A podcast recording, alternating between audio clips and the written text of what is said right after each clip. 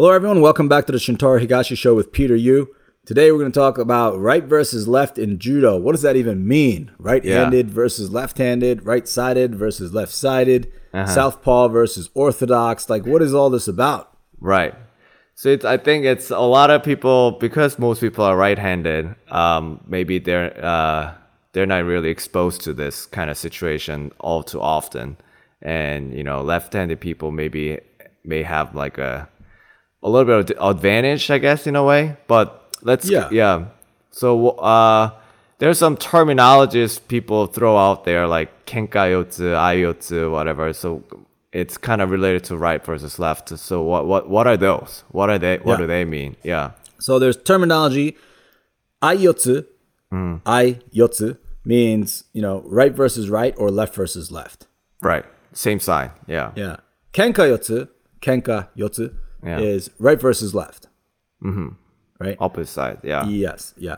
And then so now it's important to distinguish, right, what right-sided judo looks like and left-sided judo looks like. Right. Okay.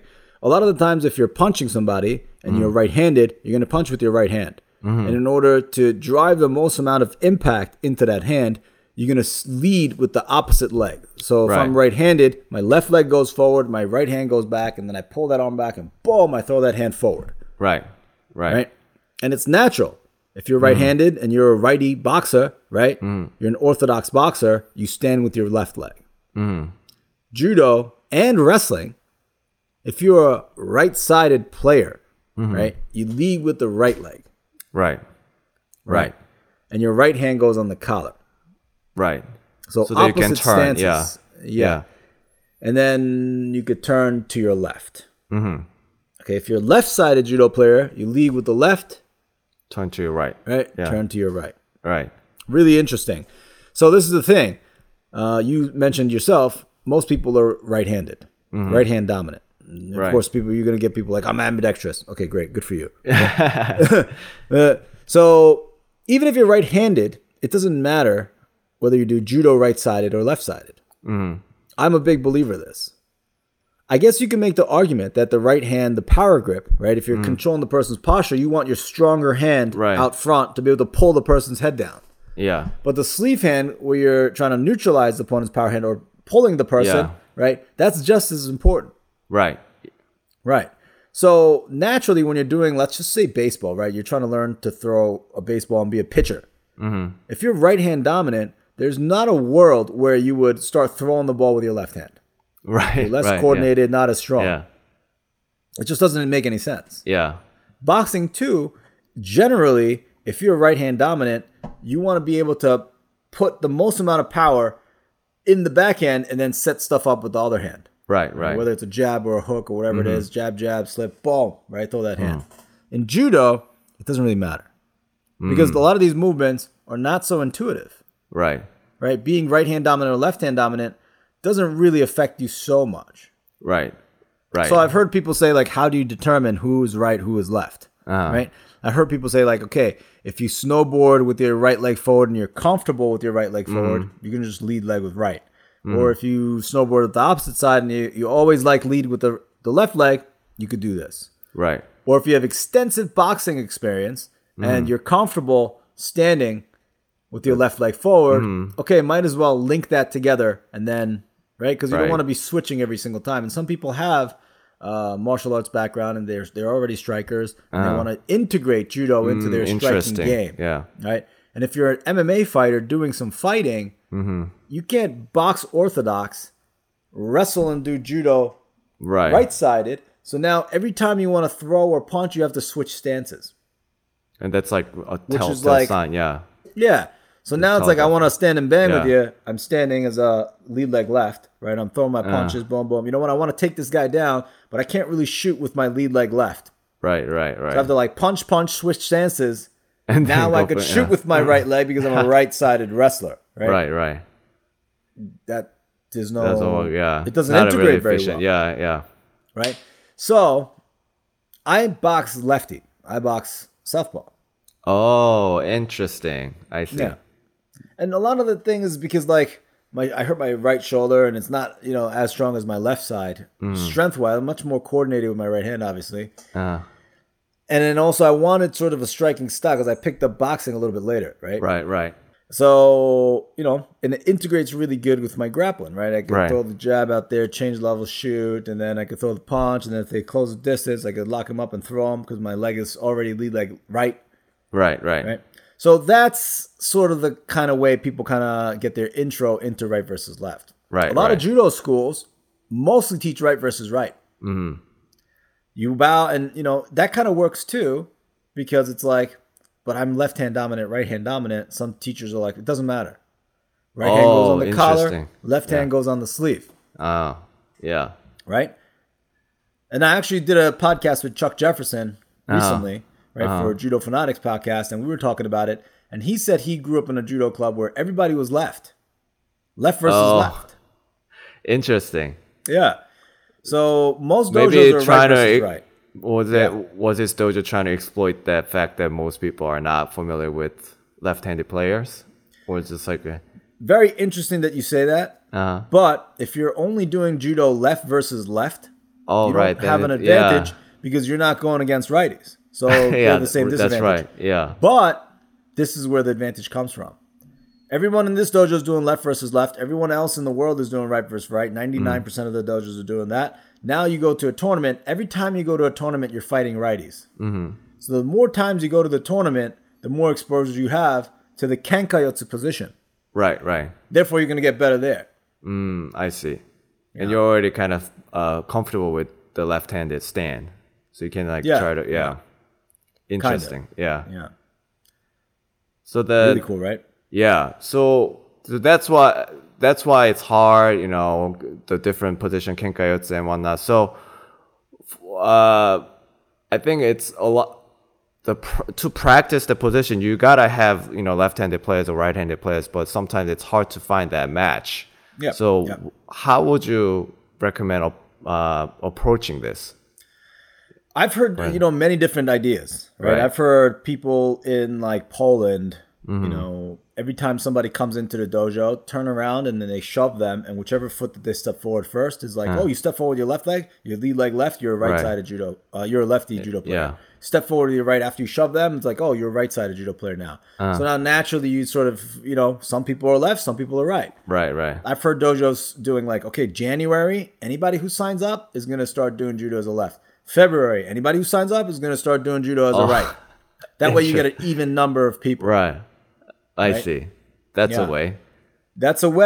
Yeah. The way I like to do it is classically, it's right hand on the collar, left hand on the sleeve, you know, and then I explain to them, you don't have to be right-handed to do right-sided judo. You don't have to be left-handed to do left-sided judo. You could pick and choose. Right. There's generally two configurations, right versus right or right versus left. Mm-hmm. And then everything else sort of fits into that no matter what. Mm-hmm. Right? Whether even if you switch sides, sometimes some people switch sides, or whether you like the Georgian position, or whether you like 2-on-1, right? Mm-hmm. You're going to either favor one side or the other, right? So it's like, why don't you try both and see what feels comfortable, right? So that's kind of a way into it. And then every now and then, I'll teach right versus left specifically, right? We're doing Tai Otoshi today. We're going to do right versus left. All right, let's try this technique, that technique, and this is only specific to right versus left. Mm-hmm. Because Tai Otoshi... doing it against a righty, doing it against lefty looks very different. Mm. When I teach this, go try it. How many lefties are in the room? People raise their hand. There's 6 or 7. Okay, go grab them first. But if you're going with another righty, right, then have one person stand left. Right. And then let that person try it as a lefty too, and then swap. Right. That way, the other person gets exposure to trying it. And then I could say, if you like it, you could keep doing this. You've been doing judo for 5 months. It's not too late to switch. Right. It's very early in the game. Yeah. And you know what? Truthfully, you'll have an advantage faster. That's true because, people are not familiar with it. Yeah, people aren't familiar with it. Eugene, you know, my cousin that you've had many battles with in the room, he's a lefty judo player, right? He's right-handed though, right? Yeah, he's right-handed. Yeah. Right? But this is the thing. Like he snowboards with his left leg forward, right? And, you know, he used to just drop in every now and then at the dojo, and then he would have no problem going against righties because his technique against other righties is very, very good. Mm. right? So that, yeah, that's like, because he told me, yeah, like he's right-handed, but he just like, oh, he saw what's happening and how people are not really familiar with the left-handed player, so he just kind of started off that way, right? Yeah, it's very interesting. So you could do that too. Yeah. So this stuff has been like studied in boxing already, right? Right. Orthodox versus southpaw. Right. Right. And people label. That boxer is a southpaw boxer. That person's an orthodox boxer, and then people don't want to fight southpaw boxers. Yeah, right. Famously Rocky or something, right? Like Rocky, that was like a thing with Rocky. Yeah, people don't want to fight southpaw boxers. But in judo, if you get to the international stage, there's almost an even number of right and left. Oh, yeah, right. And it's very interesting when you distinguish that, because now you can sort of add a little bit of depth and saying, okay, this person goes left, right. But how many attacks does he have to the right? Right. So kenka yotsu fighters, in a kenka yotsu stance, how many weak side attacks you have? Right. And that makes it kind of very, very interesting. Yeah. So we kind of talked about how we could practice, you know, like maybe even try to distribute the people in the dojo, or, you know, take turns to take different sides. So what should we look for? What do we actually do in that position? Kenka yotsu, left, right versus left. What do we actually do? Yeah. So it's controlling the distance, right? And controlling the lead arm first. That's the first battle, right? And then when you're doing right versus left, it's a little bit different than right versus right, because right versus right, I have my collar on your hand, my hand on your collar. You have your hand on my collar, sleeve, collar, sleeve, collar, sleeve. It's literally half and half, 50-50, right? And then the adjustments from there kind of determine who has advantage. Right. And then there's a little bit of grip fighting to get to that dominant position. Right versus left, you could have inside position or outside position. Right. With that lead arm. Right? Because it's lapel, sleeve. Yeah. You could have inside or outside. Outside, yeah. People say inside's always better. Not necessarily true. I can't... Right, there's people who are very, very, very good on the outside. And even high-level athletes, I've heard people say in instructionals, Inside always better. It's like, no, it's not. Right? There's people who throw from the outside all the time. Right? It's the techniques that come from those positions that make it different. Right. If you're a Sumi Gaeshi person, inside position not so good. Yeah, it's you don't can't get really do Sumi. Yeah. Because if the person's on the outside, they could post. They have a close hand to the post, and you don't control that hand to the outside. Right. If you like Morote Seoi Nage, you can't be on the outside because that arm is in the way. Because you're on the outside, the person has inside position. Right. You can't try. Yeah. So if you have the inside, you have a lot more attacks here. If you're on the outside, you have a lot more attacks there. Right. So like if you're doing like, look at Colton Brown, who's this lefty, big 90-kilo person that goes to the outside to trap that arm to get his Sasae in. Right? Interesting. So he goes high, Sasae, low, ogoshi. Right? Yeah. And it's all on the outside. He fights on the outside. That's his game. Right. He goes on the outside and closes the distance. That's where he wins the distance, because if I want to create distance, if I want to get away from him, he pulls it in and he prevents that. Right? So it's not always a pushing away. It's the game of pushing and pulling. And where do we want to be optimal in the terms of distance to be able to use our techniques? Yeah, so you gotta go from what kind of techniques you like to do. And right. And then every now and then, right now, if we're not just talking Seonagi and Sumi, let's look at like Uchimata position. Right. We both like Uchimata. We're going Uchimata to the same direction, right versus left. And let's just not use an extreme example where I'm crushed over or too far away, but if it's sort of 50-50 with the lead arm, right, where we're both sort of posting on each other, now the second battle is the sleeve. Right. Once I gain the sleeve, if I could pull that sleeve towards me and beat that center line, that middle line, now I could turn their shoulders towards the technique closer to me. Right. So they're farther away from the Uchimata than I am. Therefore, I have an advantage. So also, turning the shoulder meaning towards you, like kind of square up, right? Yeah. Because we have sleeve and sleeve. Right. So we're kind of playing this tug-of-war game. Yeah. So if you can keep a very strong pulse with the right hand or the left hand, the lapel hand, right? You could push and then pull. Now you have a lot more pulling power. Right. And then if you could turn their shoulder I'm closer to my turn throws, and also your spine is out of alignment. Right, right. In order to prevent that spine to be out of alignment, right, you have to square up with me. Yeah. Which gives me more control on the inside of the foot positioning. Right. Right. If I could be on the inside where the feet are placed, right, now I have a much bigger advantage. Right. How do you... So I, you know, you've told me about this. It's turning the shoulder and whatever, all that. But a lot of times, you know, if the lefty person is really strong, even if I have the sleeve, it's hard to turn the his or her shoulder. So how do you approach that? Yeah. So first, you need a good post, right? Right.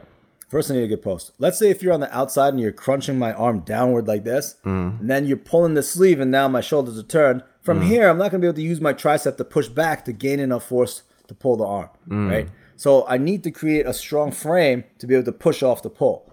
Still then, I can't really do it. So now you're pulling my arm this way. So I'll release it in that direction, go Sasae. I see. So you got to show the other direction. Yeah. So now I'm attacking one to the weak side, not with the intent of throwing it, but to apply a little bit of force that direction so that when they reset, now that's my timing to fight that arm back. I see. Right? Because if I mess with their balance, they're not going to be able to apply any force, period, because they're worried about their balance. Right. That's the beauty about the balance stuff, right? If you're trying to gain balance, your limbs kind of spread out naturally, right? And that becomes your focus. Right. So you're not just trying to beat the strength. You gotta, strength is never a good look. You know? Right. And it helps to be strong because sometimes you put two hands on the person and then you want to physically just pull them in, right? Right. Yeah. I gotta work on that Sasae more. I'm starting to realize I gotta, I really need that. Yeah. The other side attacks. So this right versus left stuff is very, very important, I think. You know, in wrestling they talk about it kind of, right? They don't emphasize it as much. Right. But it's not as pronounced in wrestling, is it? Right. I mean, yeah, you know, because which lead leg is there determines whether I shoot a high C or a single. Right. You know, and do I have a high C to both sides? Do I have a double to both sides? Do I have a single to both sides? But they never really specifically talk about it. And when you watch some of these instructionals, lead leg right, right versus right position. I want to shoot a single to that back leg. Okay, all you got to do is make them step with this leg and then shoot around and go to that leg. You know, so I don't think they have enough focus on that. And I think even jiu-jitsu, you know, if I'm on top and you're on bottom, you know, which leg do they lead with? You know, really most of the time, people just kind of walk out there and lead leg right. So it hasn't been emphasized. Right. So if you're a new jiu-jitsu person up and coming, right, lead leg left. Try that out. Throw a lot of people off. No, seriously, you'll throw a lot of people off because it's something that people have not really thought about yet. Always trying to find a new way, you know. Yeah, new angle. Yeah. New angle. Yeah. I'd probably do that if I was starting over. Nice. I'd lead my left leg. Yeah, you think? I'd be a little bit more go both way situation. Ambidextrous kind of. Yeah. Yeah. I think it's important to be able to turn both directions. You know, people have their things about that. You know, you can't. And then the old criticism was like, you want to, you know, if you're swinging the baseball bat to one direction and you're training your body to turn in one direction, you can't really train your body to turn the other direction and hit optimal to both sides. But that kind of criticism is little by little going out the window. Right. Because you see people do this successfully on the international stage, right? I mean, look at Beka Gviniashvili is one of the top Georgian judo guys, and he does ogoshi right, ogoshi left. Right. Yeah. Right? He goes both sides. You know, both sides almost equally. That that's like you gotta find the angle if that's if that's something that could work against people, you know. I think it's the element of surprise. I think that's always because unbalancing element of surprise so that people don't expect you to go a certain way. Yeah. And then they can't really defend if they can't anticipate it. Yeah. Yep. Cool. So that's so you're now we kind of have a general idea on what to do, like, you know, control the distance, turn the shoulder and whatnot. Yeah.